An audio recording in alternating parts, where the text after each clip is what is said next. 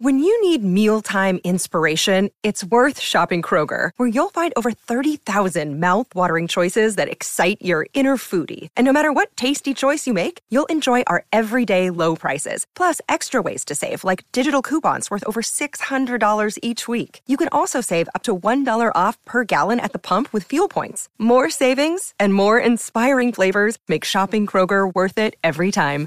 Kroger, fresh for everyone. Fuel restrictions apply.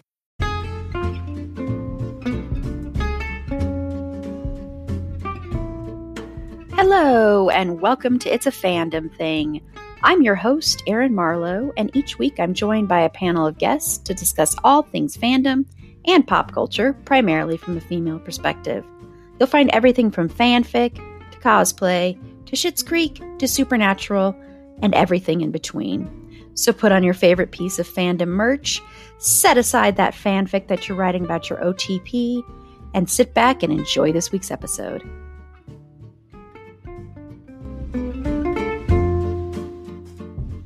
Hello, we are continuing our celebration of comedies with a look at one day at a time, which again, this was this is also one that this was my first time watching it. Although really I did try to watch this when it first came out because I kept hearing about it and how much people loved this show. But I will be honest, I couldn't watch it after a couple episodes because of the laugh track. I can't handle laugh tracks anymore. I think we've gotten spoiled by not having them. And so even though like I can rewatch shows that I used to watch and they have laugh tracks, if it's a new show, it turns me off. But when I rewatched it this time, Bex will be happy to know that I did end up loving this show. I did end up really, really loving this show. I cried a couple of times. I was surprised by that. I've actually told some people to watch it, and that after a couple episodes, you'll be able to get over the laugh track thing because that's what it took. It took me a couple episodes, and then I was able to get over get beyond that. So I am going to talk a little bit about that later. Actually, the use of it and and why I think it works for this show, even though it's very out of fashion now. Okay, So cool. hold on for that. awesome. Something to look forward to.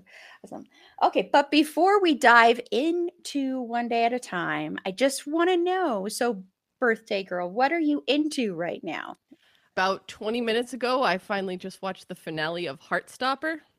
I don't know if you've had people mention that recently, but um, it is a Netflix show. I think it's based off of a series of graphic novels for teens. Mm-hmm. Uh, maybe not teens. I don't know. I haven't read them yet. But it was so cute. It was just so wholesome and so soft. And I just loved all the little gabies on it. Like they were so cute.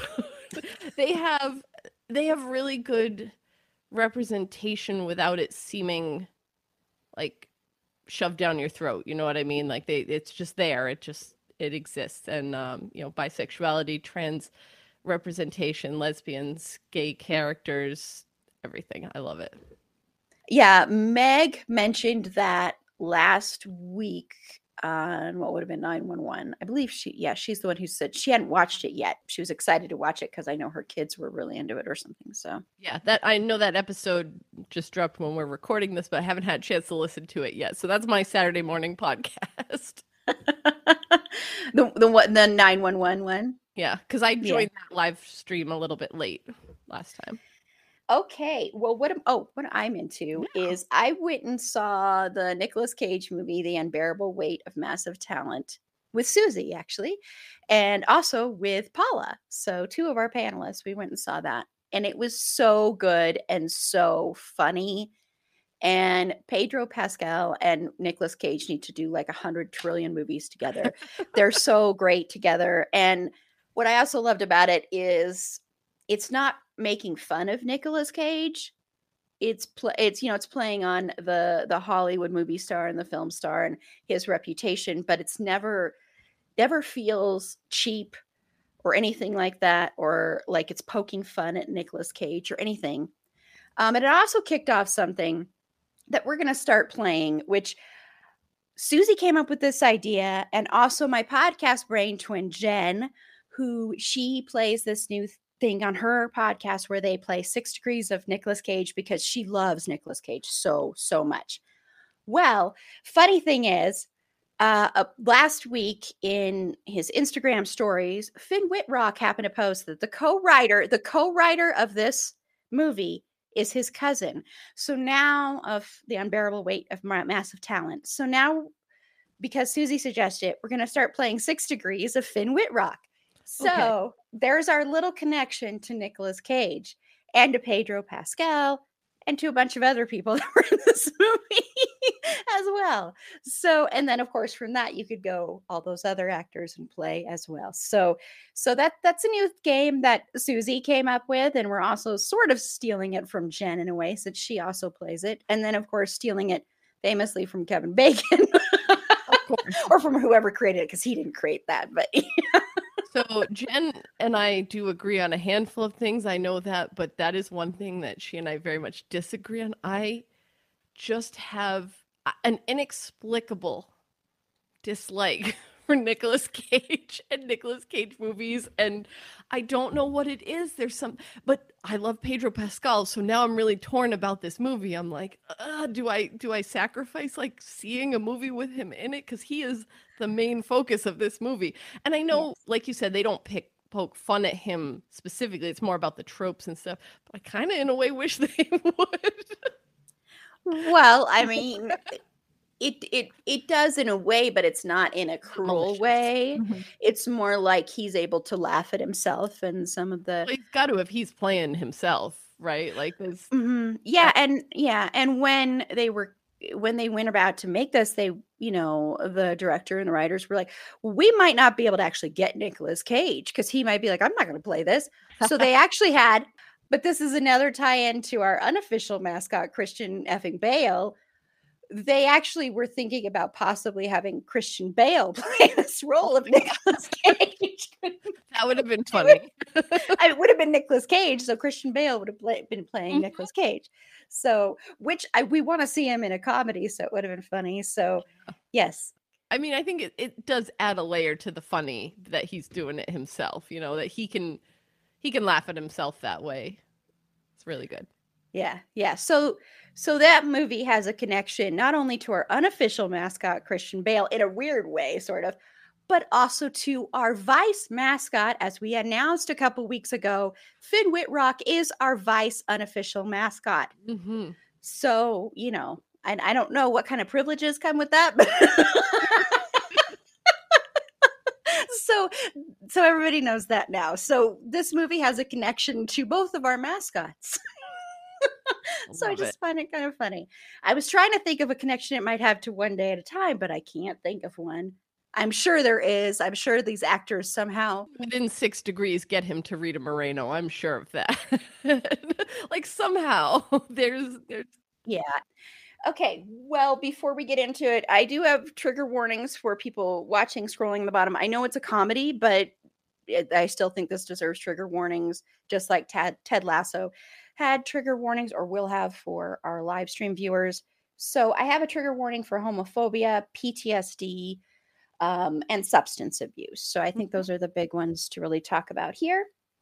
So I know this is one of your favorite shows, Bex. Mm-hmm. So since it's just you and I, and since it's your birthday, you can pick more than one favorite episode. You can pick a couple. But I want to know, I know you love it. So your overall thoughts on the show and everything. Yeah. Yeah. I mean, overall i i love the sitcom. I love that it's sort of coming back a bit.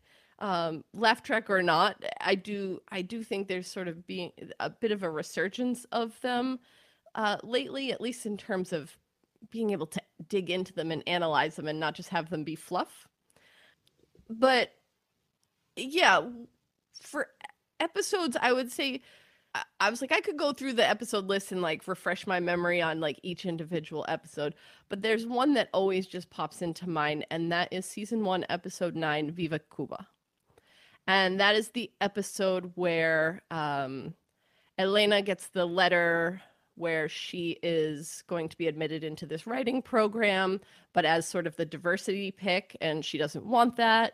Uh, Alex is doing a school report on a country and he interviews his grandmother about her experiences with Cuba and everything. And this is where we get a lot of um, Lydia's backstory in terms of when she came over and the history related to that. So I actually use that episode in my classes when I'm talking about um, like the Pedro Pan flights, which were the children who came over from Cuba in the early years of the Cuban Revolution. They were actually sent here ahead of their parents uh, and often taken in by like the Catholic Church and different like foster homes that were sort of privately uh, connected with family from Cuba. And and what her experience was doing that and especially the scene where she talks about having to leave her older sister behind to the point where like she had never even mentioned to her daughter that she had an older sister right? Like it was so painful for her to recall that memory that she just repressed it completely and and didn't address it. Now it does dig into one of those other um aspects of Latinx culture that many of my students have brought up with me, and that is the lack of communication. Um, that idea of not sharing the trauma and the pain, um, like verbally, and and so there's sort of all these secrets within families. The communication at line is kind of broken up and everything. So I really love that episode for the the history elements, but also sort of the realization that Elena has when um, when she's like, you know what, I am I'm proud to be the diversity pick because you know what, like I want to do it to the point where like it doesn't have to be that, but I've got to start somewhere, right? So there's there's so many layers and elements in that episode. If I had to pick just one, that's the one I'd pick. Like I said, I the the laugh track made me not watch it the first time. And this time, my, my overall thoughts were, you know, there's, uh, you know, just beyond even just having more representation. Uh, this show is a lot deeper, I think, than people probably realize. There are so many issues brought up in this show. Uh, everything from, you know, Elena coming out, uh, substance abuse, PTSD, especially from um, from war, um, from serving um, because both Penelope and her husband both served. And so there's a lot of PTSD for her and a lot of dealing with feeling like it's okay. We're going to talk about mental health here a little bit later, but feeling like it's okay to actually be open about that and to take antidepressants. Because um, I know that's a big issue. Like her mom is just like, no, you don't do that. We don't do that. Mm-hmm. Um, and so having to deal with that and having to accept that she even has that and accept that she also gets, you know, anxiety attacks and stuff like that. And so a lot of it was uh, relatable in some ways, and then also just very the acting. All the acting is amazing. All the performances are great, and it's really it's really funny. And there are lots of episodes that make me cry mm-hmm. too. A lot of crying. Um, yeah. Uh, the first episode that made me cry that was the Quinceañera episode because when Elena's dad leaves, mm-hmm. uh, oh my gosh, that was yeah, and that's actually what Susie's mentioning right now in the comments. When her dad leaves, that was so heartbreaking, but then it was so beautiful to watch all the other family members and then the not you know the surrogate family members like schneider and, um, and dr oh, dr berkowitz like he just yes, comes over to it yes. all right buddy yeah and it's funny when he does that later on when her dad gets remarried and he goes on the dance where he's like oh we're not doing that this time um but it was so sweet and heartwarming and really sad and heartbreaking to me that he when he left like that. Mm-hmm. But I loved that she had that support system. Yeah, like Susie said, Keith's episode is my favorite. I loved seeing Elena being able to break conventional traditions and being able to wear a suit and her dancing with her mom and family was so touching. Yes, and then having her grandmother be the one who made that suit for mm-hmm. her when her grandmother the whole from the first episode her big thing is you're going to wear a dress you're going to you know you're going to do what we want you to do you you know you need to look more like a lady yeah it's tradition and you need to do this and then for her to do that was really beautiful and watching her watching how honest um it was with her mom coming to terms with this too. Yes. Where her mom, who seemed like she'd be the more open and she would be okay and accepting right away, it's harder for her. And that was amazing. When Lydia's coming to terms with it, she's like, well, you know, who am I to get in the way of God? like, Yeah. who do I think I am. I absolutely love that moment. But Elena, in that whole first season, right, that leading up to the quince, she has this whole big issue with the quinceañera and how she doesn't want to do it because it's like property and this and that and like f- trading me for like two cows or whatever the mom says at one point Mhm. And I related so hard to that character in that moment because that would have been me, just like absolutely protesting against it. And as a little fun aside, when I got married, that was the one thing I told my dad wasn't going to happen. Like he was not walking me down the aisle because I was not property being handed from one man to another. And instead, my husband and I came in at the same time from opposite sides of the platform and met in the middle as equals. And so like that that Elena moment, that whole like, I'm not doing this because it's some like patriarchal bullshit. was like, yeah, no, same, same girl. Like I totally felt her there. Yeah. I love I, I love the the pageantry behind a quinceañera, but I think for me personally, that would have been like just one of those places where I dug my heel in if if that were my culture. Yeah, yeah. I mean, and uh, Elena is a great, a great character overall, and I love her best friend. Oh my gosh, Carmen. it was Carmen. Thank you. Mhm. Um, I really like her a lot too. She, she, she's really sweet and totally herself too, and I appreciated that. And I also, you know, a lot of the episodes that really, really stick with me, a lot of them are the ones that have to deal with, which it's no shocker because of my own personal stuff, but with the father stuff. Mm. And I also really love the episode. It's right after Elena finds out that her brother is seeing their dad behind their back. And the next episode, when you learn all about the birth of Elena, and it goes back and forth in time between when she was first born and then present. And I just thought that was a really, really beautiful episode, too.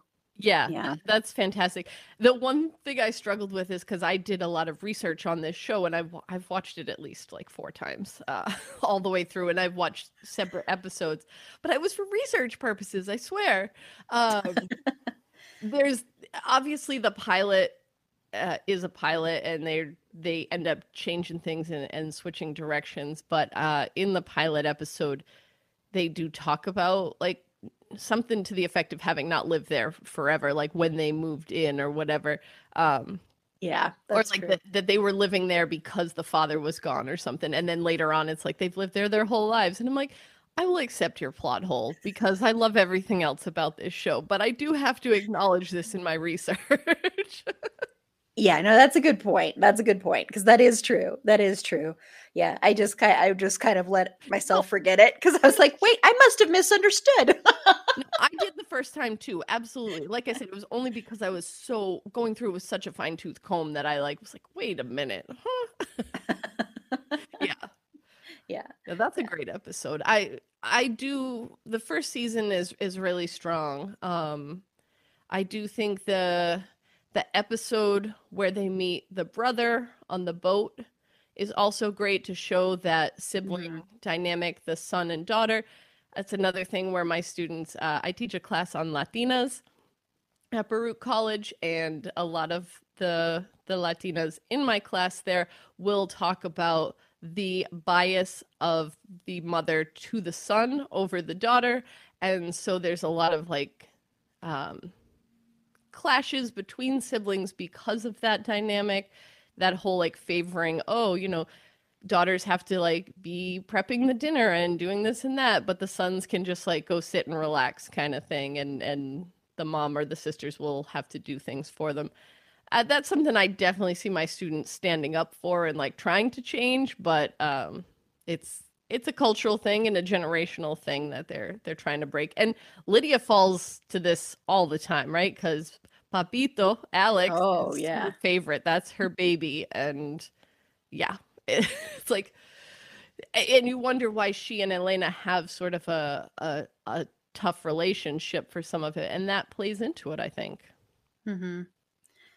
Yeah, no, I I definitely agree. Yes. So let's talk about the Alvarez family, okay uh, which is Penelope, Elena, and Alex are her son and daughter, and then of course the grandmother Lydia.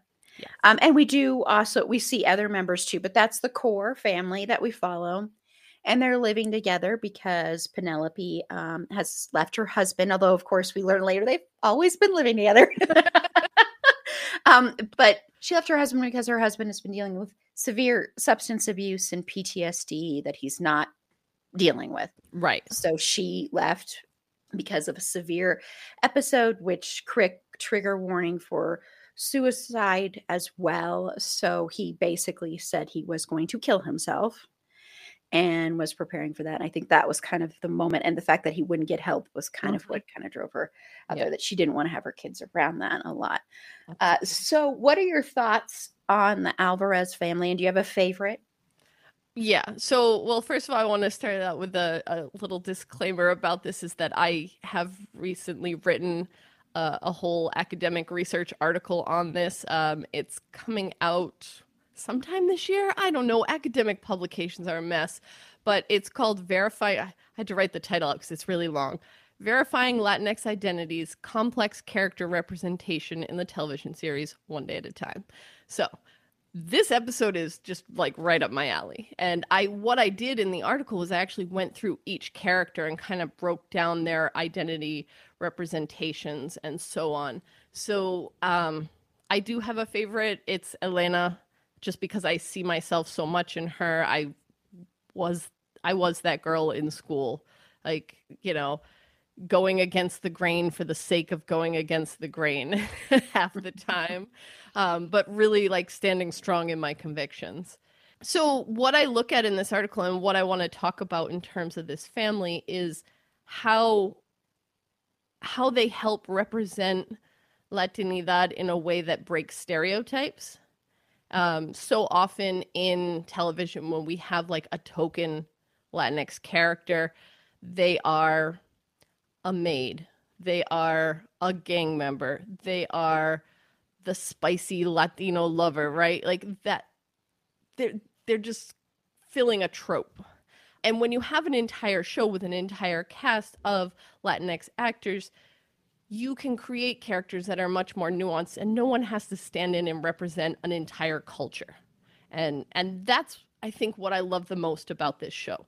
Now there are some things lacking. I'll get to that later, but um for Lydia, it's her status as an immigrant. Now, she's been in the country for decades, but there's still something she's holding on to because she didn't leave her country by choice. And and so that's a, a big thing. One of the early episodes, it's with Carmen before they learn about Carmen's parents. Everyone's over for I think it's for Penelope's birthday. They're like her work office people come over for a birthday. And they get into this conversation about like who should be coming into the country and doing it the right way and this and that. And Lydia gets on board with that. She's like, "Yeah, you should do it the right way."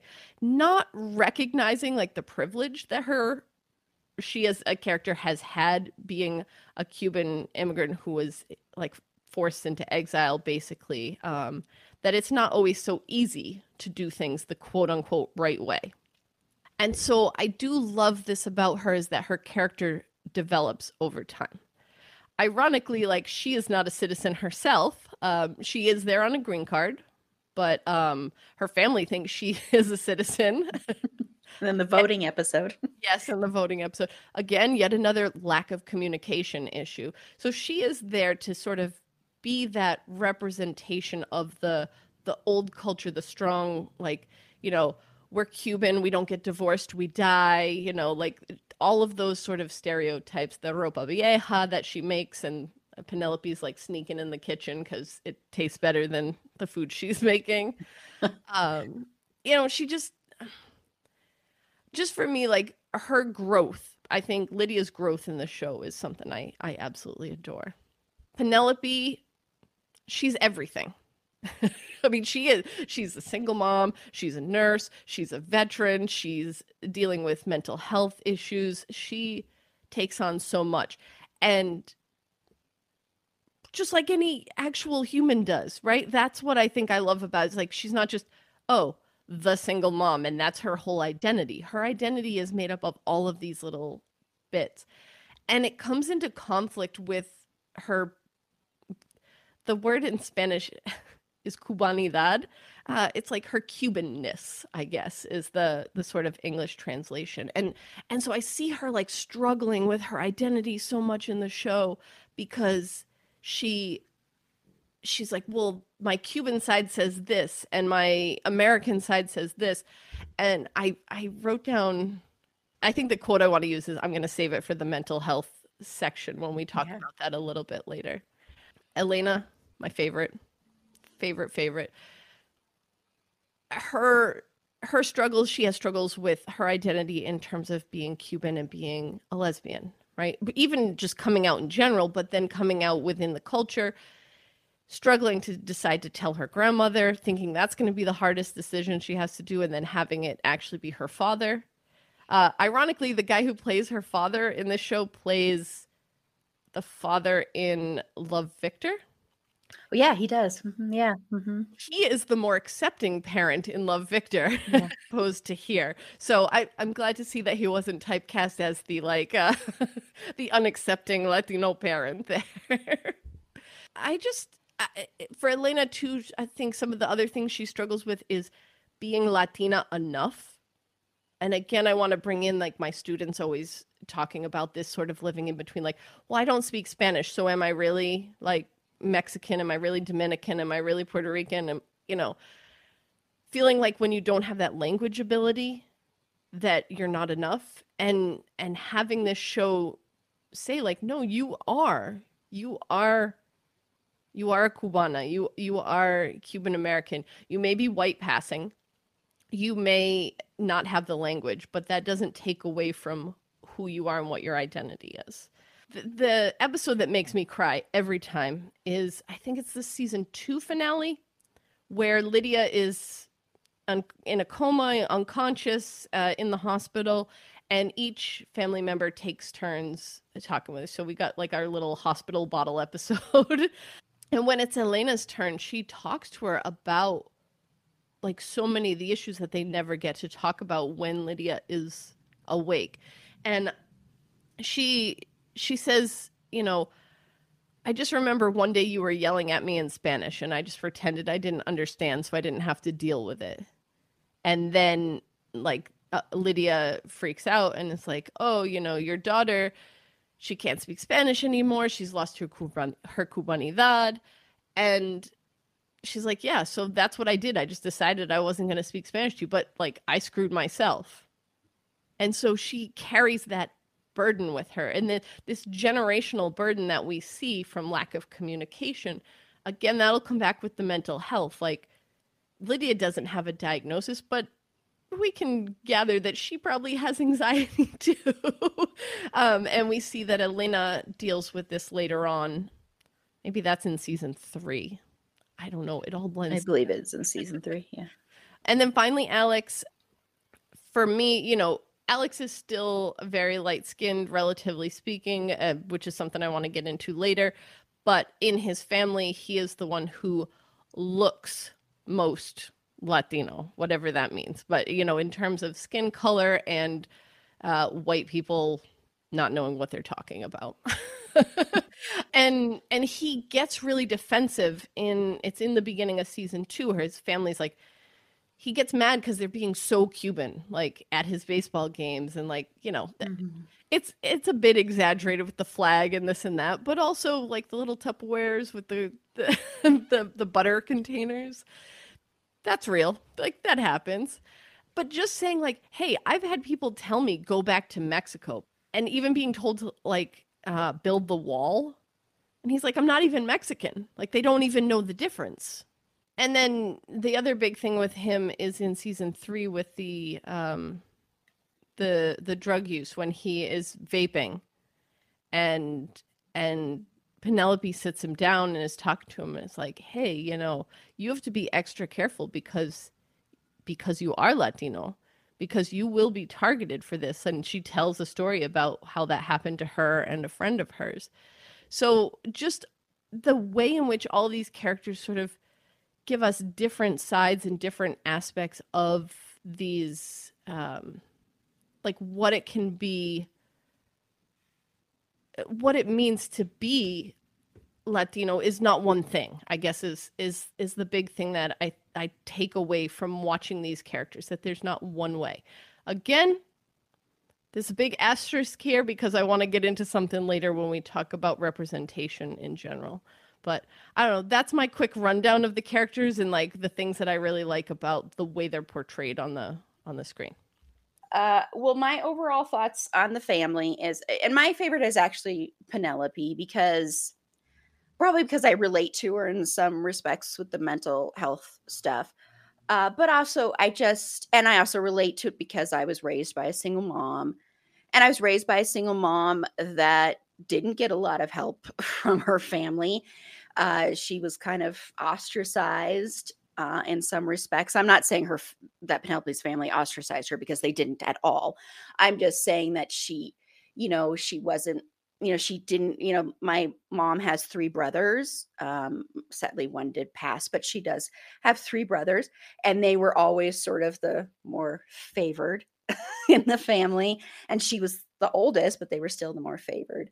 So that kind of stuff. And then the struggles of raising kids when you're a single mom and trying to make it and trying to do the right thing and not always knowing if you're doing the right thing and i think that's a big thing she struggles with is you know am i doing am i parenting okay? Am i raising my kids okay? Am i doing a good job here? You know am i enough? And especially when they don't have the father there and i think she struggles with that with both of her kids in different respects because I think also because she's raising a son and a daughter, and I don't have kids, so I can't completely speak to that. But I'm sure it's a different feeling when you have a son or a daughter and how you're raising them. And with Elena, of course, her biggest struggle and fear, of course, is dealing with her sexuality and navigating that and hoping she's doing the right thing. And the episode where she finds out that Elena may have had sex for the first time with her um, with her significant other, because that's how they like to refer to themselves as mm-hmm. significant others. When she finds that out and her dealing with that, and how do I have this sex talk with my daughter who is a lesbian? How do I approach this? Is there something different that I'm supposed to say? Is there some different way I'm supposed to uh, approach that as a uh, you know so i think that's that's a big struggle for her in general when it comes to her daughter is she wants to be accepting but she also worries that maybe the way that she might do it if her daughter was straight needs to be altered because her daughter is a lesbian. And i think for the most part you know except for you know that there will be that added fear of her daughter being judged for that as well and being picked on for that as well. Like like when her daughter like when Elena talks about how her and her significant other were followed by those guys off the bus and the guys were like when are you going to kiss? You know being really disgusting and creepy.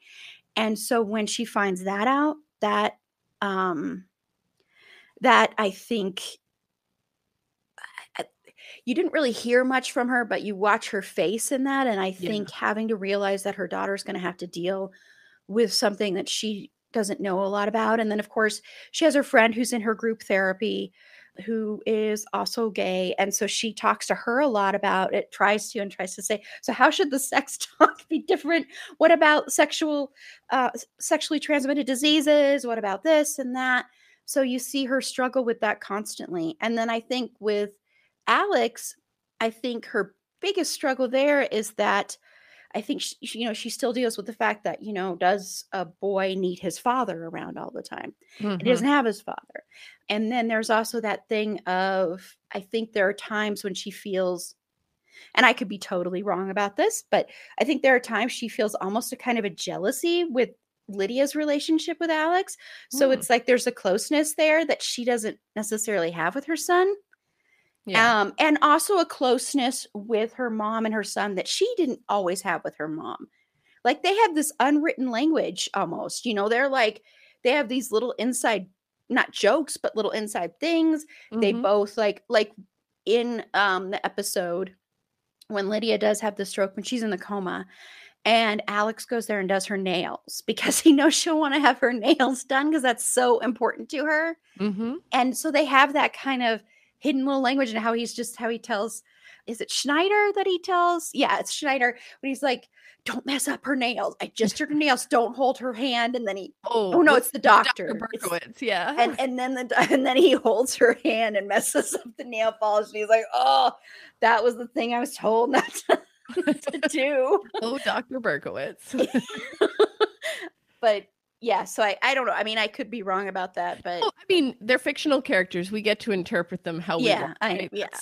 It was just something I kind of observed was there there seemed to be that and I mean so I think that might be a little struggle there and then I love Elena I love her a lot I love uh how I what I really appreciate about this show is that it didn't drag her coming out of the closet to the last season or something like that. It didn't become this thing where um will she won't she come out of the closet? Will she won't she ever be able to have a relationship? It was never really like that. It was i mean yes she's navigating like she's trying to decide how do i find out if someone is a lesbian?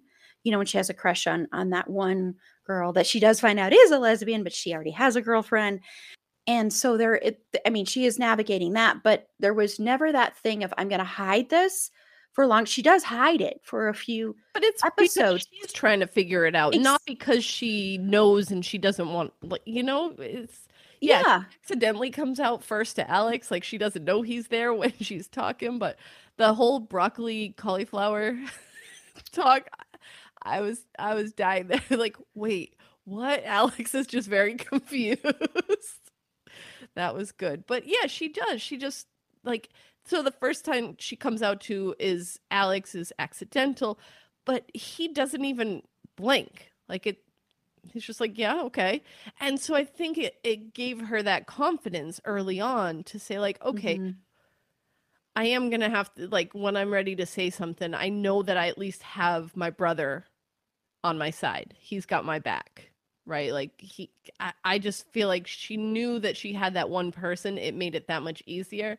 Um you know, coming out to Lydia, I think would have been the most difficult just because of how traditional she is and how like you were talking about the dress and the whole like the quinceañera and all of that like it's got to be done this traditional way and and having Lydia be the one to accept it almost most easily after Alex is uh it's really heartwarming.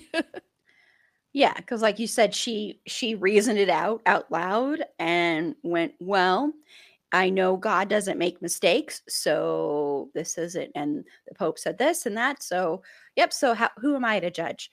And yeah, it, it was it was really refreshing to see that and it that it wasn't something that was dragged out for episode after episode after episode. that. Mhm. I mean, it would have been unrealistic, I think, in in some respects, just because of anyone coming out of the closet. Not e- not every single person in their life is going to accept them right away. So I mm-hmm. think it would have been uh, unrealistic to have everybody accept them right away.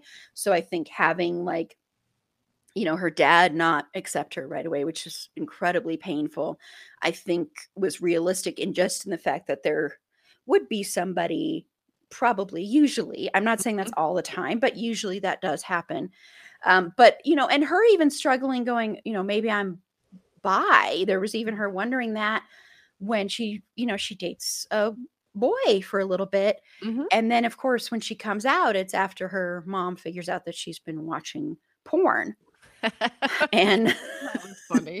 She thought it was Alex watching. And she's like, it's not just regular porn. It's just, and I was like, it's just threesomes. It's okay. yeah so her dealing with that struggling with that so I, I like her a lot and then also you know she's very representative of i think you know the generation after millennials and alex is too to to some respect as well. And I think that might be why maybe Alex was just like, yeah, okay, mm-hmm. whatever. Because I do think that generation, for the most part, is a lot more accepting than other generations and a lot more just like okay yeah you know a lot more with you know with pronouns and everything like that it, it seems to be a more accepting generation and you can see that she's um you know at the forefront of that Mhm. and a lot of the stuff she does the activism and all of that as well and then uh lydia uh, you know lydia is lydia in some respects in some ways reminds me of my grandma because and just because my grandma is um you know she left this is not at all what lydia would do because you know her husband had died so she and she still considers herself i'm always going to be married to him. We're going to meet again. But my grandma is a very fiercely independent person she lives by herself my mom moved to a place to place that's right across from her so she can take care of her because she's in her 90s but she's so independent and i think she's so independent because she left a marriage later on in life and then got a job when she had never really had a job before that as far as like while she was married and all this stuff and so the fierce independence in lydia lydia has this fierce independence like you know she's had a stroke and all the and the doctors are like you can't dance anymore you can't wear the high heels anymore and she was a dance teacher dance instructor and so for her that's like taking away part of her soul. Mhm. and so she's so like she's like oh that's oh it's just a stroke it's just a stroke like she had had a stroke before that stroke and never told anyone she had had a stroke. She's just so that's and that's her that's the way to describe lydia right there I, I think that's a great segue because that goes from season two into season three. And the opening thing of season three, you have this funeral. Um, and of course, like, even though she had woken up at the end of season two, you're like, "Well, wait, what happened? Maybe, maybe she didn't make it after all. And you turn, it turns out it's like someone else's funeral. But all of that stuff comes back. The whole, like, I had a stroke and I didn't even tell anybody kind of thing. Like, there's like this competition. yeah with her sister that she's estranged from Mm-hmm. Gl- played by Gor- Gloria Estefan. Mhm. and even Elena in that episode is just like her whole like, how do I come out to my extended family and how is that going to be accepted?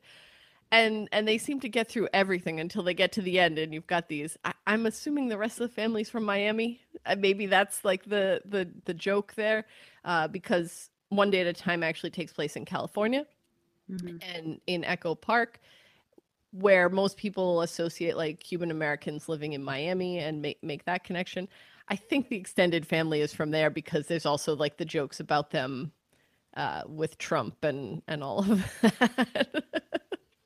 Uh, Penelope's cousin, who was like her best friend, and they've been estranged because uh, Lydia and her sister aren't talking right now, and they're in competition. And then Penelope and her cousin have been best friends, and they're finally able to be friends again. And then her cousin says, "And I'm so glad that we were able to make America great again." And then you just watch Penelope go, "Okay, well, guess we can't be friends anymore."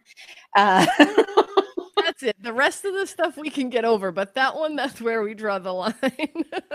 yeah yeah so yeah that was so i i i like lydia a lot you know there are i you know my biggest struggle with her but i i know a, a lot of it is is cultural in the way she was raised but the biggest struggle of course is the mental health aspect but i do love when there are times because you know she's so gung-ho wanting her daughter to get back with her ex-husband and wanting that to happen and wanting her daughter to settle down and wanting her daughter to marry again and wanting all this stuff but she sticks up for her daughter when it really really really matters. Like with her ex-husband when she finds out he's still drinking you know with like even with with the mental health there are moments when she is like this great mother who really really sticks up for her and sticks up for her whole family you know and she's funny she's really funny and her whole relationship with Dr. Berkowitz cracks me up because he's so madly in love with her, madly in love with her, and she just won't. She just doesn't. She's like, no, I am She's married. about it. Yes. Well, yeah, yeah, and he knows that. But when he starts dating someone and she's like so jealous, she's like, uh-uh, you're not allowed to. And she like follows them to the opera. And I love that too. And the actress who plays the girlfriend uh is she's the grandmother from Jane the Virgin. oh, she well. is. So yeah. Um so like I just liked to see her in a very non traditional grandmother role like she's an older woman but we just see her all like dolled up and at the opera and everything and i'm like yeah you get it Yeah, I yeah, I mean it was it's just watching her there and how and then I loved the episode when she accidentally took um the lozenge. i think it was the same one No, 'cause no, that was wasn't the same one. No, She it was a different one. oh a different opera visit okay Yeah, because this was the opera where she went with Elena and Elena's significant other, and they went to the opera. And yeah, where she was like had a cough, and so she takes the cough drop, and it's um it's a cough drop that has that has marijuana in it, and she gets high, and she and they get kicked out of the opera, and she comes into the apartment licking a Cheetos bag. it was hysterical. yeah that was awesome I thought that was so funny. I loved that because it was a totally different side of her. I mean, you know, Mhm. that you don't don't really see much. So yeah. And and I like Alex a lot. Um he's probably my least favorite of the four to be honest. Um he's developed i think in the I early think that's seasons. why he's Mhm. my least favorite. I think I think they were going to focus a lot more on him in season four. So the episodes that we have in season four, um, which were on a different network, and then they kind of disappeared. They're not always easy to find, uh, but I think they're on Paramount Plus for I anybody. who's looked and they're not. No, they're not. Okay. I, I don't know where they disappeared to, but CBS bought the rights to them at some point. He gets a girlfriend in that season, Nora, and so we start seeing a focus there and sort of him growing up. Whereas, like in the first couple seasons, his he was definitely a side story. Like Elena was the the like her quinceañera was a pretty big through line in season one. He didn't really have as much in that early season. Um, yes, it runs in the family, and Elena uh, finished the Cheetos too. Just uh, when she was on the phone, true. they all had the That's- Cheeto. all moment. loved yes, yes, yes. Because Penelope was finished like what was it, like two bags of Cheetos when she was on hold with the VA. I mean, you're on hold with those folks for a long time, from what I understand. yeah, yeah, yeah. That's probably why he's my least favorite because he is the least developed. And I was an I couldn't I wasn't able to watch season four because, like Beck said, you can't find it. and the first three seasons are on Netflix because it was a Netflix show at that time, so you can watch them there. But I couldn't watch season four; I couldn't find it. So Mhm. Okay, well, let's get into Schneider, which I mean, we didn't really mention that this is a remake of a show that was in the 70s, late 70s. Um, and you do have one of the women who played one of the daughters. She is in this. She plays The- um, the therapist in the group therapy. Mhm, Yeah. Yeah. But Schneider was a main character from the original one, and he was the handyman. And in this one, he's also a handyman, but he also owns the building. He comes from a very, very rich family. Uh, he's from Canada. and he's Uh, undocumented, Yes, undocumented Canadian. yes. And he pretty much ingratiates himself with the Alvarez family, but he also considers them his family.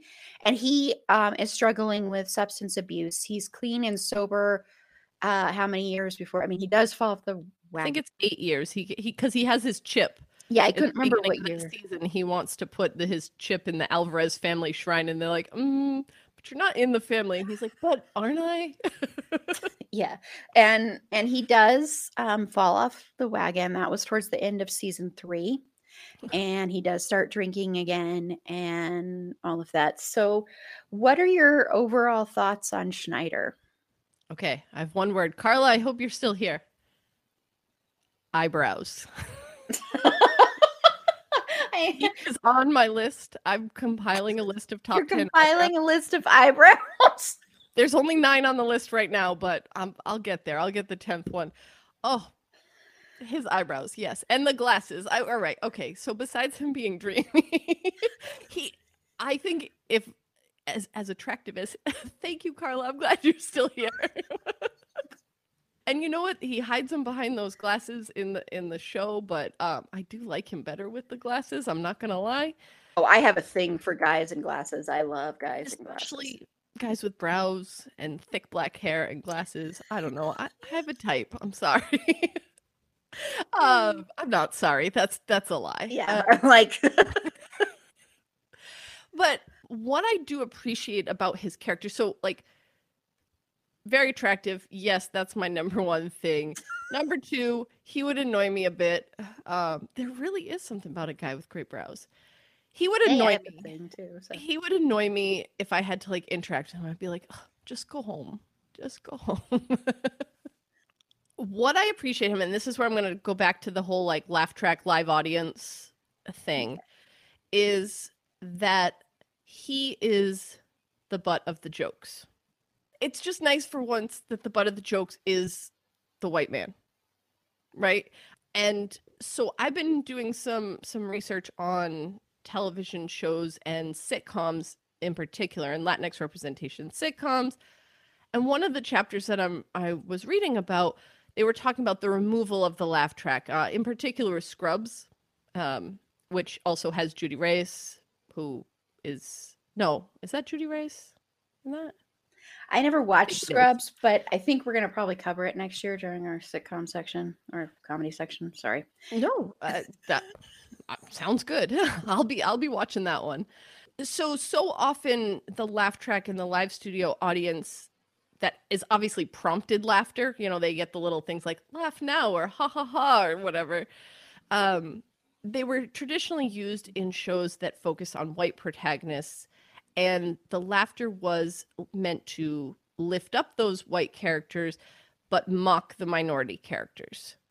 And in this show, we see a reversal of that. We see that sort of that that trope flipped on its head.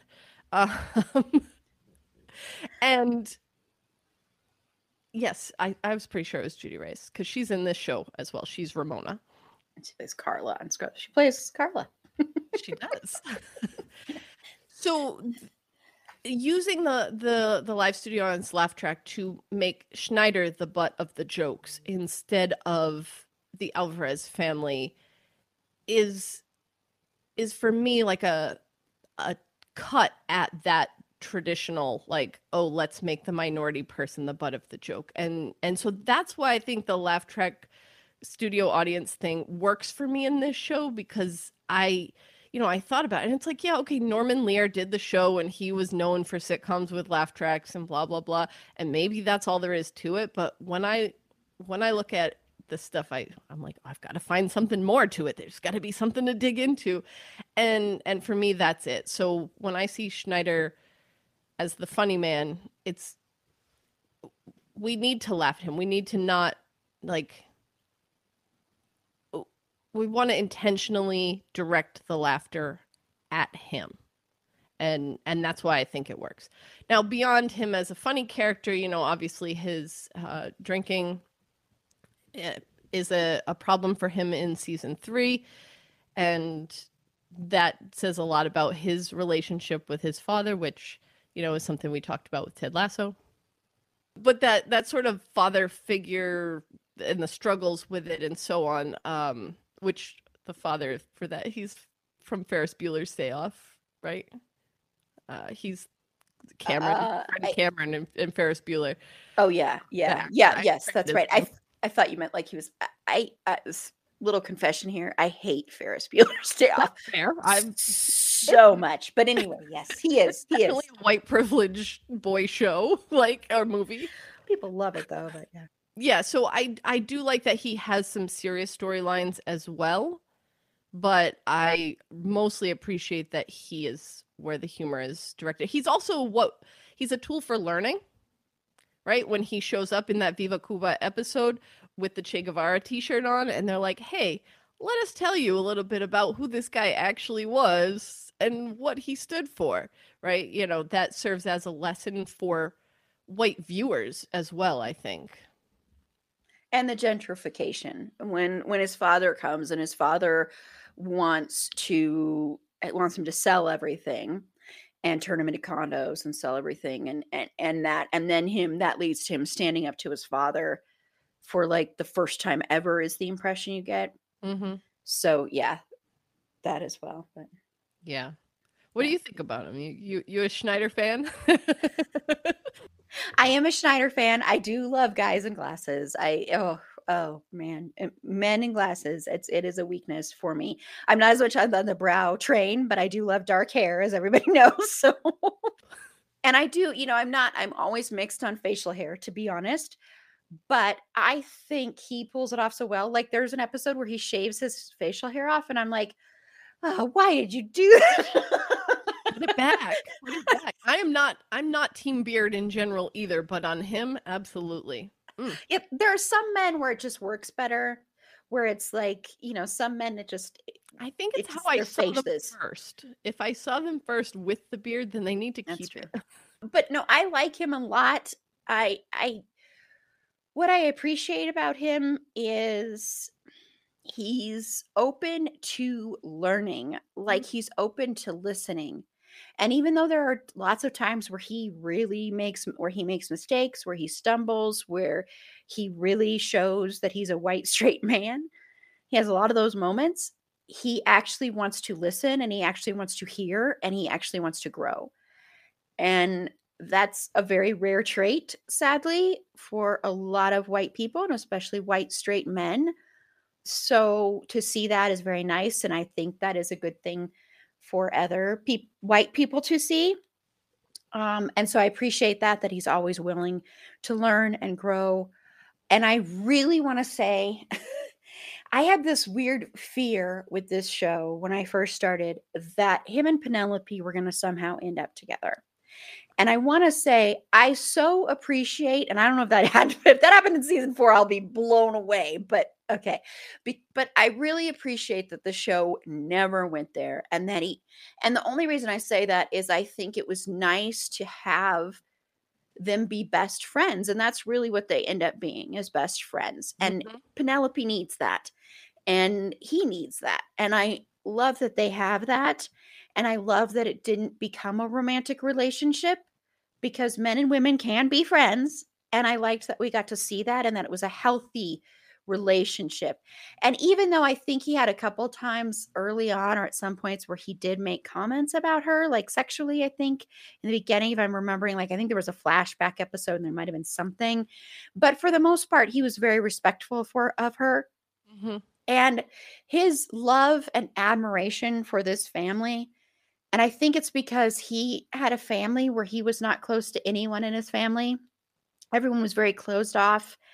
And his father kept remarrying and remarrying and remarrying and always, you know, after really, really young women. And his father has no faith in him. And, you know, like his nickname is Golden Child, but that's because he wet his pants or wet the bed all the time or something. Yeah. And so it's like, so that wasn't even a term of endearment, it was an insult so I think because he never had that, and then he sees this family that even though they may fight, they're still really, really close.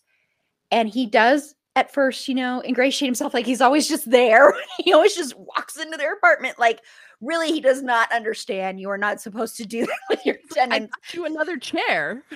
We don't need another chair. Yeah, for me. Give them notice. But eventually they end up loving him too. And he becomes like a member of their family. Mhm. And I love watching, you know, because he's not a good handyman. he doesn't know what he's doing. Nope. But I do, I love, I love the episode when, you know, Elena gets a job and becomes, starts working with him. And she instantly is a better mechanic. I mean, key mechanic. That's not the right word. Handyman than he is. And I just think it's so funny because, um, because that also just, you know, kind of just eliminate some stereotypes, although it might play into a certain other stereotype, I will say.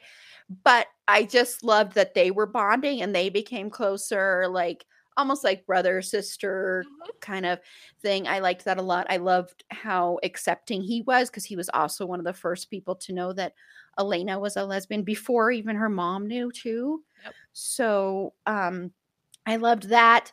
I loved when he finally started to really uh not just be all about sex because he is kind of a ladies man uh, and then when he finally meets someone that he loves and is kind of his equal, I really appreciated that. And I, the scene when like his hot tub is leaking into the kitchen, and he's been hiding that he's rich from this woman that he likes, Yeah. and she's actually rich too, and they both been pretending to be So poor, ridiculous. and the so kitchen is just leaking, and they're having this like big romantic moment, and, and the whole family is like, "Hey, um, your hot tub is leaking kitchen. Are you gonna do anything about that?" The, um, the actress who plays his girlfriend there is his real life wife. The, ac- the Oh. actor's real life wife. So Oh, really? um, that's why it, kind of like I think the chemistry works really well between them. Uh, Yeah, and I didn't, I didn't know that. fun yeah, fact, like I said, I've really- spent a lot of time studying this show. Well, no, that's it's good that you're here then. uh, I did not know that. No, no, it's kind of like it's kind of like when we learned on our 911 episode that how am I forget? Never mind, doesn't matter. But Jennifer Love Hewitt's husband played her character's abusive husband. That was really interesting to learn too. So yeah, but but I love Schneider. I think I think he's sweet. He is handsome, and he's uh good addition to the show and i do like i said i love that he he uh is willing to listen Mhm, and i think that's that's so important yeah This episode is supported by FX's Clipped, the scandalous story of the 2014 Clippers owner's racist remarks captured on tape and heard around the world. The series charts the tape's impact on a dysfunctional basketball organization striving to win against their reputation as the most cursed team in the league. Starring Laurence Fishburne, Jacki Weaver, Cleopatra Coleman, and Ed O'Neill. FX's Clipped, streaming June 4th, only on Hulu. okay so let's talk about the handling of mental health. Like i said this does deal you know with ptsd um, anxiety attacks. Um, like i mentioned a while ago with a quick trigger warning there for the fact that her husband ex-husband was very suicidal and that's part of the reason i'm not saying she left him because he was suicidal i want to stress that that's not why she left him it's because he wasn't dealing with that and he was an alcoholic and, and it wasn't using safe for her children, and that's what Yeah, she cared mhm. about. Yeah. yeah so I want to stress that though i want to make it clear because i think that would sound kind of weird if i was saying he was suicidal so she's like bye-bye Yeah, uh, so that's not at all what happened uh, penelope does have ptsd um, she is struggling with depression and she's taking an antidepressant. Um, she is in group therapy. Her mom lydia is very very opposed to this uh, and you see this very very early on first season first i think it's the first episode even when she first starts Mhm. taking her antidepressant. So how do you think they handled uh, mental health and the discussion of mental health in this? I mean, I I look at it mostly through how they and again not being Latina myself, but studying it and speaking with many of my students, this is sort of the the perspective that I hear a lot or that I've read. Um, and so those who do have uh, identities in that community want to contribute to this, I definitely encourage that. Um, I think they do a pretty decent job in terms of the intersections of the mental health and the the cubanidad, the the Latinidad, uh, the Latinness of the the show. There's a lot of conflict in these characters about their culture, their community, etc., and dealing with mental health. Right? You said in that first episode is like when Schneider's like, "Oh, I found these in the trash," and they were her antidepressant pills, and she just tossed them right out again. And she's like, "No, I'm not, not gonna take them." Um, it, it's that very first episode where she's like, like she she's a nurse. She knows what she should do. There's the, that nurse side of her knows, and she knows exactly what she'd tell her patients to do. And she says, you know, like she knows she needs therapy She knows she needs, you know, um, antidepressants, but this is one of my favorite lines. Is she says, "But as a Cuban, I'll suffer in silence." And Dr. Berkowitz comes back with like, "A silent Cuban? I'd love to meet one of those." and it's like knowing that a Cuban woman wrote this episode makes that joke work for me, but um it it really talks about her struggle in that section of going like I was raised my whole life to say like we just tough it out. So for me to take antidepressants is a sign of weakness, which obviously we know is not and she comes to learn this and decides that it is what she needs more than anything. Um, and the therapy sessions. Uh, I think having her attend group therapy at first, right? That's a really interesting dynamic as well. She lies to her family and tells them she's going on a date mm-hmm. instead of saying that she's going to group therapy, right? Like, that's how much of a stigma exists around mental health and mental health support in in her family um and and that's another line that comes up later when she goes to therapy with her friend Jill, the the car saleswoman. Um, I love her. I'm sorry, I just love her. no, she's fantastic. She's a great character. I wish I wish they developed her a little bit more, but you know, you only have so much time. Um, and and when she's explaining that she lied to her family about the whole thing, um, she says, you know, I'm Cuban. We don't really do therapy and and again this is all this stuff that's been ingrained in her specifically from her mother and we see that when she gets home and and it comes out that she's been in therapy lydia like freaks out and she's like therapy is for the locals the crazy people right and and so it just further like reinforces this negative stigma of of someone who can't just tough it out which is never a good solution, right? Because when you try and tough it out, you're bottling it up and bottling it up for so long that it is going to reach a boiling point. Uh, that's mixed metaphors there, but you know what I'm trying to say. Um, that I think they deal really well with that, and and in particular, I think it was season three where Elena is dealing with her own anxiety and she doesn't know how to say anything about it because Penelope has never talked to her or to Alex about her own mental health struggles. Just as though Lydia, just as Lydia didn't even recognize her own or have anyone to point it out to her, Penelope thinks she has to take it all on and that she has to take care of her mental health in secret and and not let her kids see her as weak. And it uh, keeps coming back to this weakness, which is not like getting help for your mental health is really the strongest thing you can do.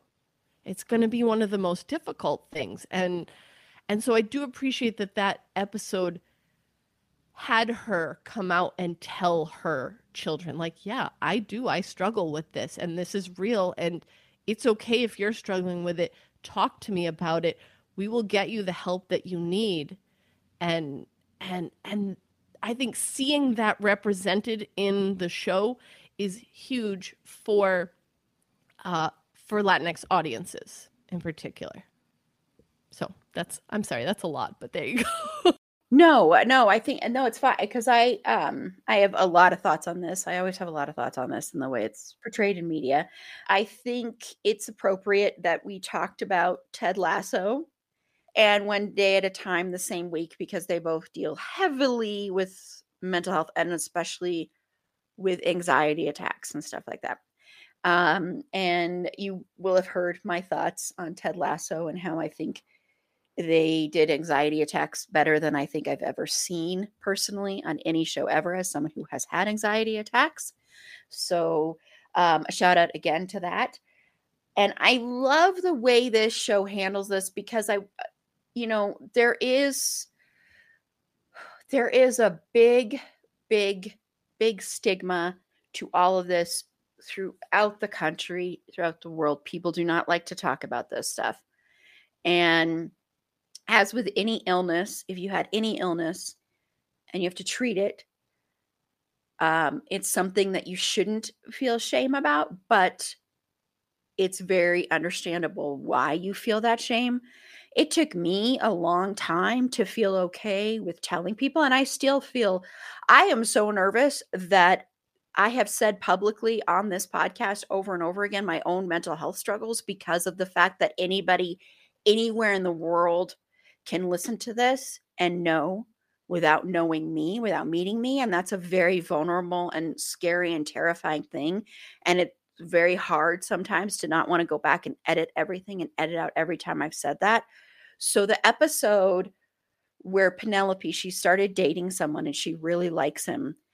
And she happens to get a reminder on her phone that it's time to take her medicine and she kind of plays it off as, oh, this is a reminder from my mom. My mom has to take her medicine. She's following mom. Remember, you have to take your medicine. You have to take your medicine because she doesn't want to admit it. Plus, she's supposed to be meeting his parents around the same time, too. So she's got anxiety over that. And so, because she's so afraid of telling him about her mental health struggles, she stops taking her antidepressants, which everybody out there, please know never ever just quit taking your medicine if you're on that, not only because of mental health aspects, but physical aspects. Trust me, you want to talk to them first. So I just want to put that out there as a disclaimer here is that you want to make sure to do that. But she stops and instantly goes into a deep and goes into a depression. And what I appreciated was the way they showed that of how they showed her in bed and not wanting to get up. And this is a person that you see works harder than anybody else on the show, constantly going to work, always on time, always ahead of schedule. And she doesn't want to get out of bed. And, you know, and there is that funny little when her mom comes in with Vicks VapoRub and is like, "This will cure whatever is ailing you right now. You'll be fine. Just rub this." And and I think this is also an episode where you finally sort of see um, Lydia being a little bit more open yes. and supportive of her daughter, and I also really appreciated that as well. But watching that episode and was so relatable in the struggle of every time you tell someone and you come out with that that you have a mental illness it's like the first time. It's as hard as the first time because you don't know because you do have people that will leave you. They will just instantly turn away. You know they'll be or they'll be like whatever why don't you take uh why don't you do more yoga? Why don't you do more breathing? And i'm not saying that stuff isn't helpful but it's really patronizing when you say that to people. Why don't you take a long walk? Or you know this will pass. I get that all the time. You know this will pass when you get into those deep depressions. And what people don't realize is it's this chemical thing. So, yes, logically, I know it'll pass because it's passed before, but that doesn't make when you're drowning in it and feeling like it's never going to pass any better hearing you know this will pass mm-hmm. no absolutely so i loved how they portrayed that. I thought that was really right on and very accurate.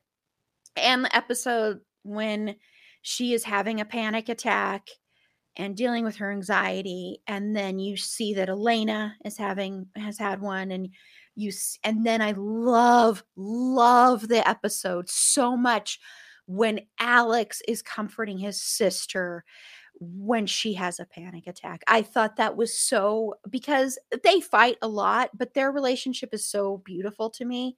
And that was just like, oh, that was just, ooh, that was really beautiful to see because that I think is even rarer when and I maybe it's a new generation thing too because seeing a teenager and comforting his sibling and letting her know what to do and getting her through that panic attack was amazing and i love that that was recognized and that um, his mom acknowledged that and stuff. So i think overall they deal with it really well. I think with the substance abuse um, for the most part they deal with that really well i do think there are moments and i think this is because it's it's a sitcom and right. sitcoms tend to have that this is the learning moment and i think very much when uh, schneider fell off the wagon that episode had quite a few moments where it felt very um not after school special, but very much like this is the learning moment, and this is when I'm going to have this very learning moment type talk with you. And Penelope tends to sometimes have those talks a lot, and but I forgive it because this is it's just the way a sitcom. But I will say, f- compared to a lot of other th- shows, they handle this a lot better than other ones do. I think, So- especially when I think back to the sitcoms that I grew up with, right? The oh, TGIF yeah. type stuff. Like it just everything was magically better within each episode. And I, mean, to be fair, we didn't watch things the way we watch now, so I don't remember how much of like a through line there was on those seasons. But I do, I, I- I do really appreciate the way that even even sitcoms like sitcoms can be very well thought out very well written and and tell a fantastic and honest story you know even if they do have the occasional after school special moments which they definitely do here Yeah. Yeah. No, I I mean, I think for the most part, I would not say there's anything they do wrong here. And, you know, especially when um when she that episode when she stops taking her medicine and when she has the conversation with the guy she's dating and says look this is what happened because she doesn't end up going to the dinner she blows ends up Yeah, blowing it off. Right? I think that's max. Yeah i couldn't remember the name. tall guy. The really gorgeous guy that she compares to like A what is it like the no the even more attractive bradley cooper. It stuck out because it was bradley Oh, cooper yes, but yes, yes, that's true. I do remember that. She is, you know, um, spoilers for anyone who hasn't seen season four, but if you can find it, i haven't. um, she is continues to date him in season four. But what I really? like is that, or she goes back to dating him in season four or whatever it is. Um, what I really like in that is that they definitely talk about the idea that like she doesn't want to get married. She she wants doesn't to want have a relationship. She well, she doesn't she doesn't want More kids Yeah. and she needs him to be okay with that and and or else it doesn't work and and that's something she's not willing to compromise on and she doesn't and i appreciate that. But it's also like they have this whole thing in the it's actually the series finale where there's like this fancy thing set up on the roof and everybody goes out to the roof to like look at the i don't know the full moon or the eclipse or some, something. They're going up there. And they go up at a time as couples and she goes up there with him and she thinks he's set up this whole thing to propose to her and she like freaks out. She's like no no. My answer is no. I won't. Because she's not there. And i Mhm. appreciate that they don't rush it. Like you said the idea that like oh maybe you thought they'd put her with schneider and that didn't really work for you. It doesn't work for me either. Um but also just the idea that like she had to be married to a man at the end or engaged to a man at the end. Like no she she doesn't because that's you know that much more realistic. Yeah and he was he was i was really sad when they broke up so i'm happy to hear that because i loved them together i thought that was a very good relationship for her Mhm. um and he was absolutely gorgeous that's beside the point every, guy she dated or i mean and her ex-husband too every every guy pretty much in this is absolutely gorgeous so Hey, Mhm. lots of lots of eye candy uh which which is always nice but no i thought they handled it really well and like i said i love that when she does tell him and is honest with him and when he says to her i don't remember the exact line but it's like the perfect thing to say when he basically says, "Okay, so what's the flaw you're going to tell me you have, or something like that?" Because she's like, "Well, there's this one, you know, flaw," or so, I don't remember how she words it. And he's like, "Well, what is it you're going to tell me that you have?" And it's the, I mean, I know it sounds cheesy or whatever, but I think that's the perfect thing to say when someone has basically just told you the thing they're the most afraid of telling you because they think you're mm-hmm. going to leave, and then to have that response of, "Well, that's not a flaw." yeah is like the perfect response. And that's another reason why I loved that guy. I just loved that guy. Thought he was so amazing. we like max we definitely are team max I think he was my favorite male character. I liked him even more than Schneider. So yeah, I was very heartbroken when they I was You like, why do you want to have kids? you know it was like it was a justifiable breakup it Oh, it wasn't was. and and i really appreciated that they did it And honestly, even the way they brought them back together and the status of their like relationship or whatever you want to call it, it worked well with the storyline, I thought, in season four. Yeah, well, maybe someday I'll be able to watch it. I don't know. Uh, it was really We'll find it out there. yeah, that was really frustrating. Uh, okay, well, the last thing I want to talk about is representation Mhm. and how well or not the show handles this overall. Bex. Okay. So I think for the most part, this show does a really good job at many intersections of the Latinx identity and fill in the blank, right? We've we've got a first generation Latina immigrant. We have uh, a LGBTQIA plus Latina representation. We have a single parent, a working mother, a veteran who is also a Latina. Like all of this is really well represented. Um, the one thing that it is very much lacking, though, is Afro Latinx representation. That is that that's a big ick for me in this in this show. Like they start to get there in season four. Alex's girlfriend is um Afro Boricua. She's a Puerto Rican, African American Puerto Rican parents. Um, and we have Ramona, played by Judy Reyes, who's her friend at therapy. I just think that like because indigenous Latinx and Afro Latinx representation on television is so rare to begin with that we really need to take the time to create more well developed complex characters that are a part of of these shows.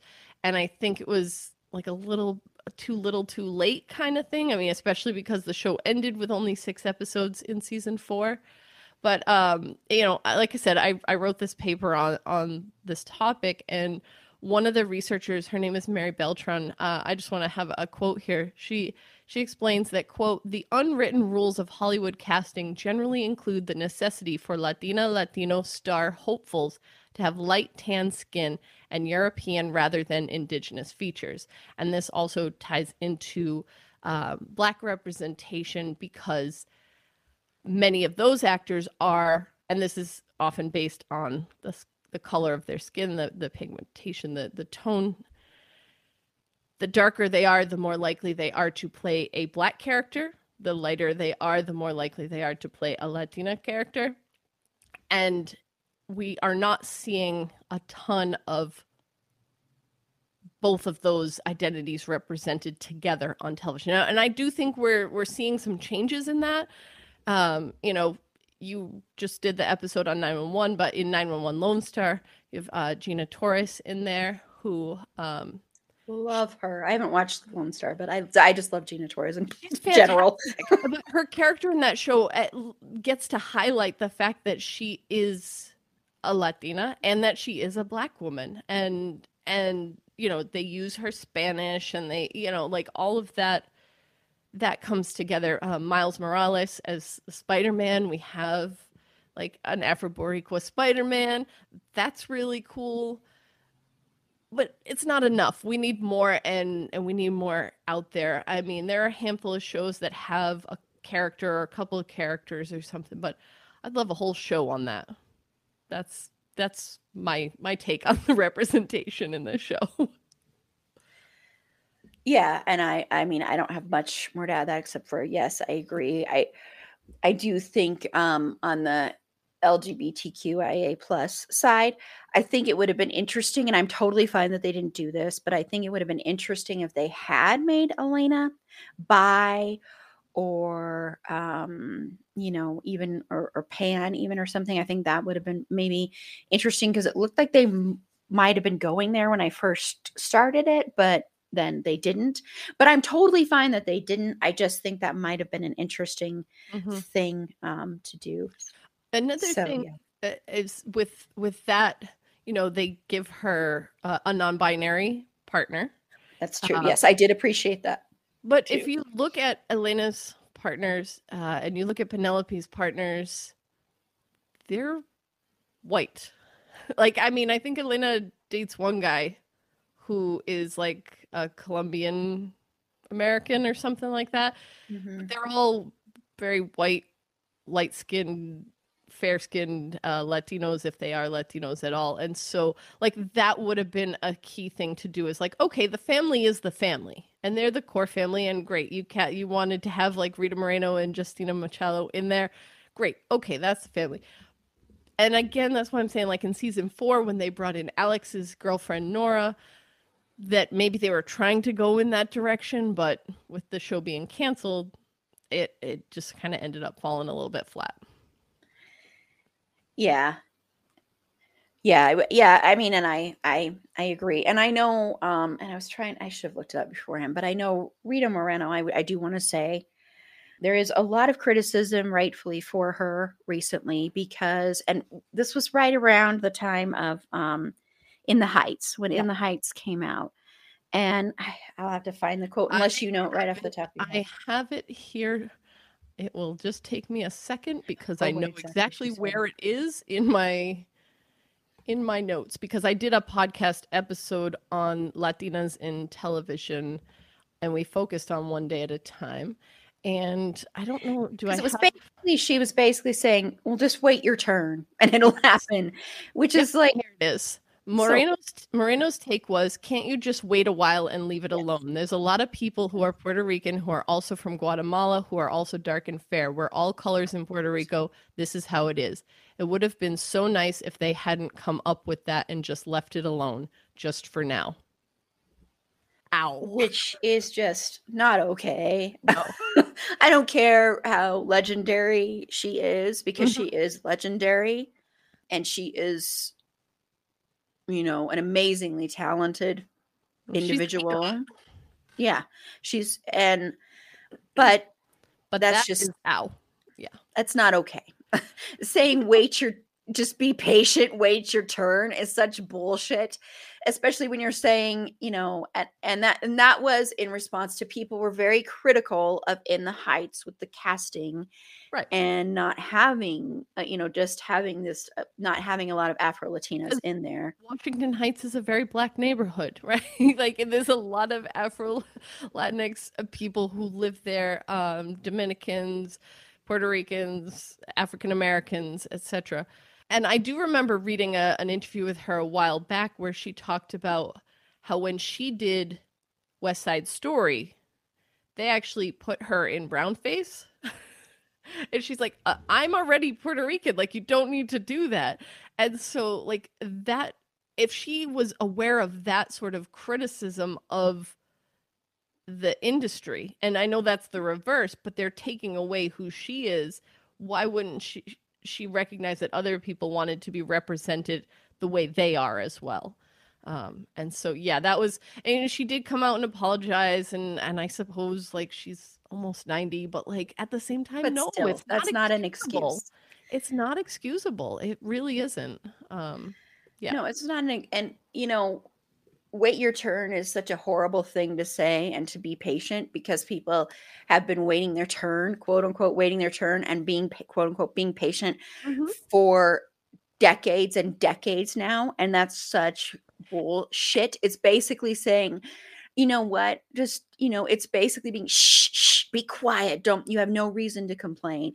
You know, just, it's really awful and terrible also because the hierarchy that that too yes right like yeah. mm-hmm. okay well the white people got their turn first and then and then and then and like no that's not that's not how this works no every single person des- deserves to see themselves represented as a three-dimensional fully fleshed out character and in all different kind of characters so mm-hmm.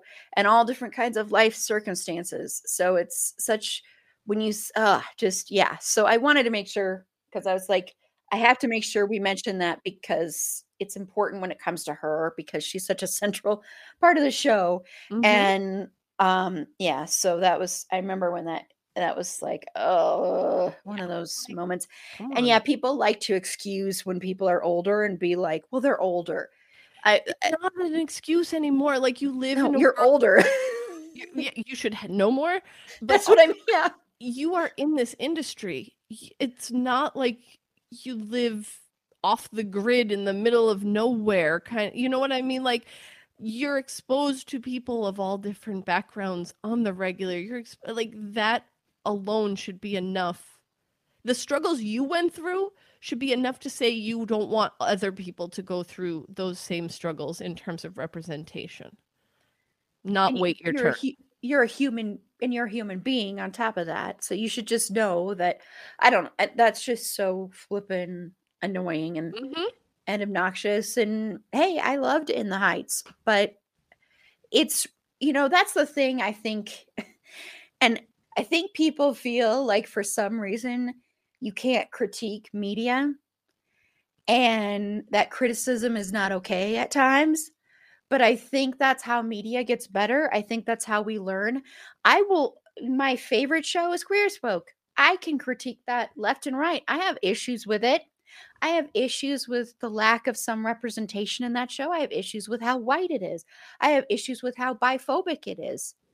So even though it's my favorite show, I can I'm still going to critique it. I love 911, but there's a lot to critique there. There's a lot, you know, I mean, some of my favorite conversations are about Ryan Murphy shows, and there's tons to critique there. There's tons to critique in everything you love. I think if you just sit there and go, Well, I love this, so I shouldn't be able to find anything wrong with it or anything to crit- critique with it, I think that's the way you grow as a person and that's how media can change and that's how entertainment can get better is say look i loved this you did a great job here but we really need to examine this area that really could be better. And i think that's what i want to do that's what i strive to do with this podcast that's a big reason with this podcast is to be able to do that and to hear from people that you don't normally like the meme that goes around of the three white men and this is your typical podcast it's these three white men and they all look the same and so trying to break out, I don't know if you've seen that meme. I hate that meme with a burning passion, but I hate that seen it, but like I get it, and and that's what I do appreciate about your your show is that you bring on different voices at different times. Like I would have loved to have you know Megan and Susie be here tonight so we could hear different perspectives, and also I would have like toned down my notes so I wouldn't have gone on so long. But I just would have loved to hear different perspectives based on their experiences with with the show as well, and that that's what I I really like about about your podcast. Well, Thanks thank you. I, I wasn't searching for it, but thank you. No, I don't hand them out if I don't mean them. but thank you. I appreciate it. So, yes. So, you know, everybody out there, critique is fine and good. And do not feel like you should not be allowed to critique your stuff you love. When you're critiquing it in a way where you're like, I'm just doing this because everybody loves it. So I'm just going to spit on it. That's a totally different thing. That's different. I mean, that's what I said. Like, I wrote this whole article on how great the representation is in this show, but there is a whole section on where it's lacking in representation because I can't just pretend that doesn't exist. So, Mhm. yeah. Yeah. Yeah. Okay. Well, happy birthday again, Bex. thanks. Thank you so much for joining me, Bex. So if you want to just say where you and all your podcasts, all of them can. Gosh, I have three of them that I have to get ready for like release this week. Like, for some reason, they all lined up this week, but it's all right. Yeah. So first, I just wanted to throw, I don't know who has access to it, how accessible it's going to be, but the article that I mentioned that I wrote on this topic uh, will be coming out in something called the Journal of Interdisciplinary Humanities. Again, not sure how accessible that is, but there you go. Um, I also do all the podcasts, apparently. So, yes, I co host a podcast called Big Reputations with my friend Kim, and that you can find us on all the podcast places. You can follow us on Twitter at Big Rep Pod, Instagram, and sometimes TikTok at Big Reputations Pod. I co host a podcast called Latinx Visions, which comes out monthly. Uh, we have a new episode coming out this week, which is an interview that we conducted with someone from the Black Latinas Know Collective. And that can also be found on all the podcast places and on Twitter and Instagram at Latinx Visions. And the last podcast that I do is called Coach Beard's Book Club, which I'll probably talk more about in yesterday's episode.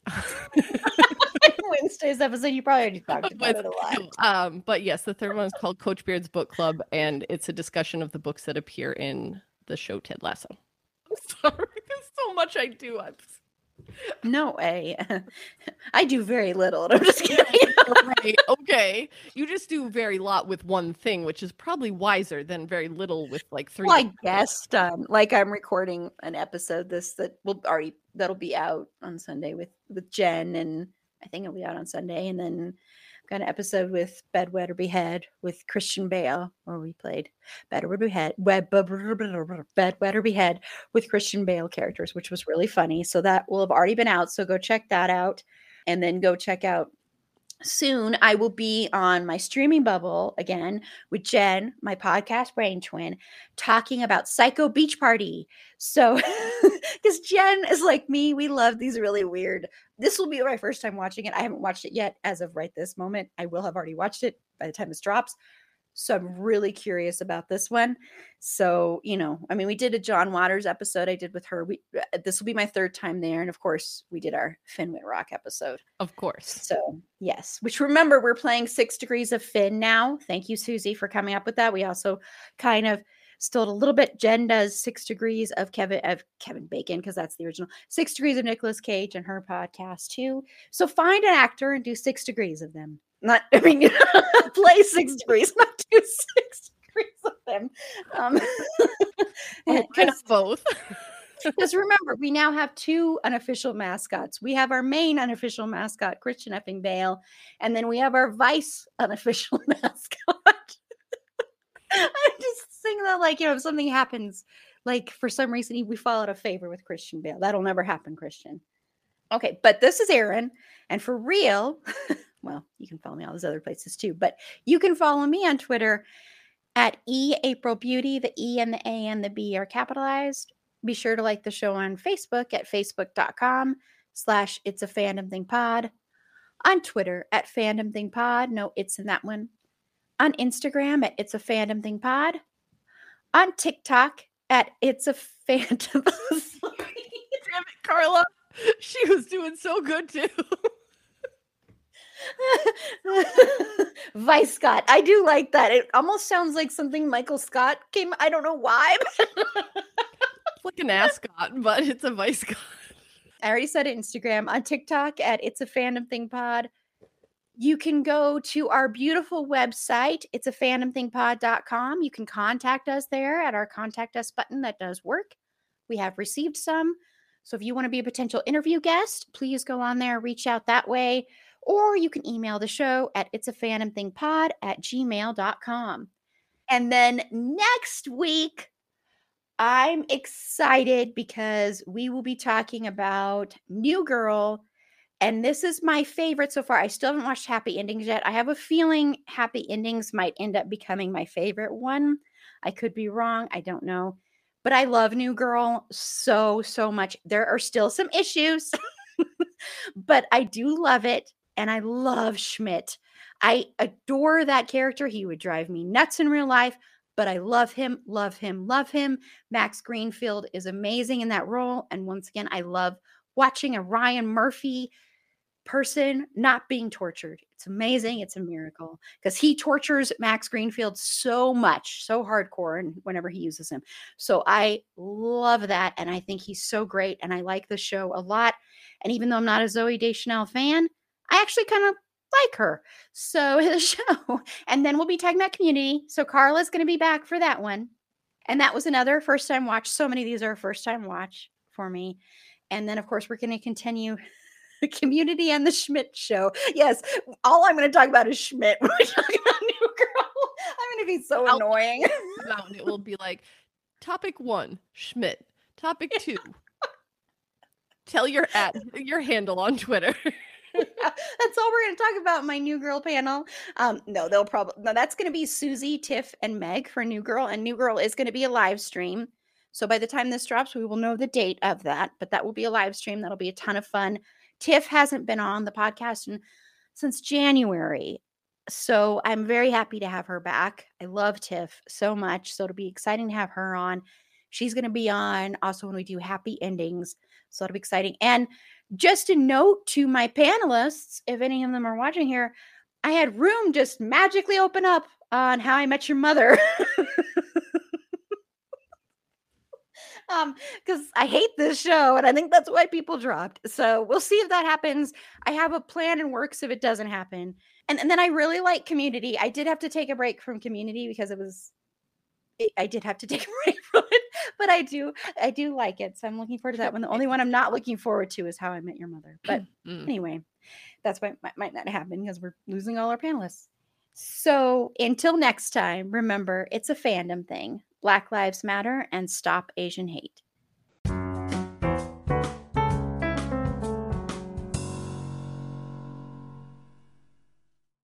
Everyone is talking about magnesium. It's all you hear about. But why? What do we know about magnesium? Well, magnesium is the number one mineral that 75% of Americans are deficient in.